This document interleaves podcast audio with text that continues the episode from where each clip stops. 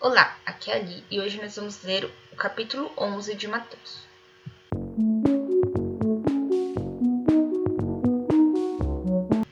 Bem-vindos aos Novenáticos e hoje nós vamos ler o capítulo 11 de Mateus.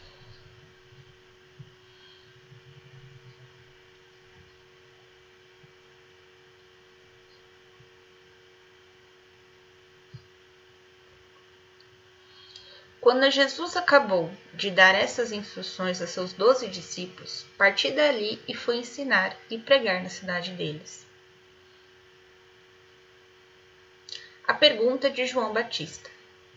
João Batista, que estava na prisão, ficou sabendo das obras que Cristo fazia e mandou dois discípulos perguntar-lhe: És tu aquele que deve vir ou temos de esperar outro? Jesus respondeu-lhes: Ide e contai a João o que estáis ouvindo e vendo. Os cegos vêm, os paralíticos andam, os leprosos ficam curados, os surdos ouvem, os mortos ressuscitam e a boa nova é anunciada aos pobres. E feliz é aquele para o qual não sou motivo de queda. O precursor. Precursor é aquele que vem na frente. Quando os dois se retiraram, Jesus começou a falar ao povo a respeito de João. O que fostes ver no deserto? Um caniço que o vento balança? Caniço é como se fosse um bambu, tá? Uma, uma plantinha. Que fostes ver então? Um homem vestido com elegância?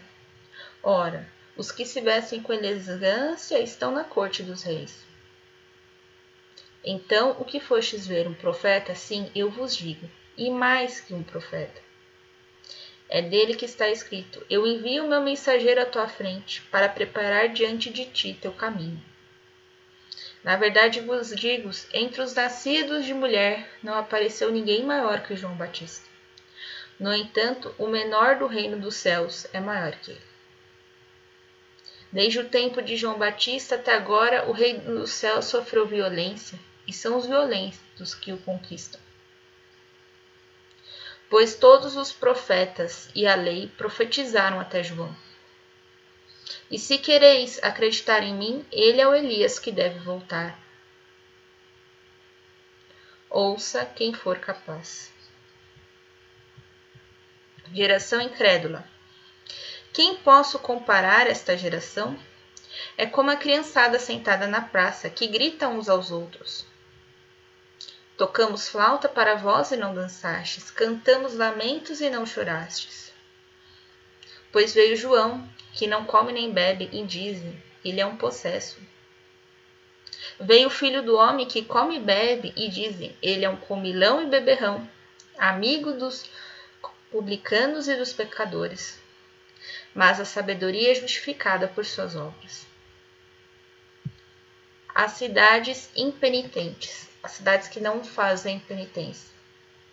Então Jesus começou a repreender as cidades nas quais realizara a maior parte de seus milagres, porque eles não se converteram. Ai de ti, Coroazaim, ai de ti, Betsaida, pois se em Tira Sidona tivessem feito os milagres que aconteceram aí no meio de vós, há muito tempo teriam feito penitência com cinza e silício. Por isso vos digo: no dia do juízo, Deus será menos severo com Tiro e Sidônia do que convosco. E tu, Carfanaum, pensas que te erguerás até o céu? Será precipitada no inferno. Porque se em Sodoma tivessem sido feitos os milagres que aconteceram aí no meio de ti, ela existiria até hoje. Por isso vos digo: no dia do juízo, Deus será menos severo com a terra de Sodoma do que contigo. O Pai se revela aos simples. Por aquele tempo, Jesus exclamou: Eu vos bendigo, ó Pai, Senhor do céu e da terra, porque essas coisas que escondestes aos sábios e aos entendidos, vós as revelastes a gente simples. Sim, Pai, eu vos bendigo, porque foi de vosso sagrado fazer isso.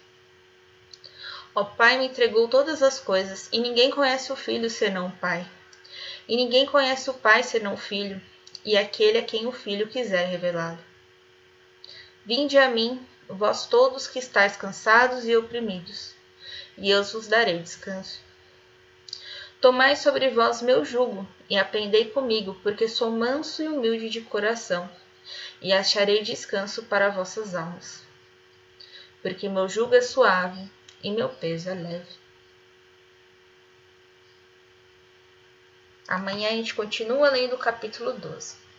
Um beijo, um abraço, que a paz de Cristo esteja convosco e o amor de Maria.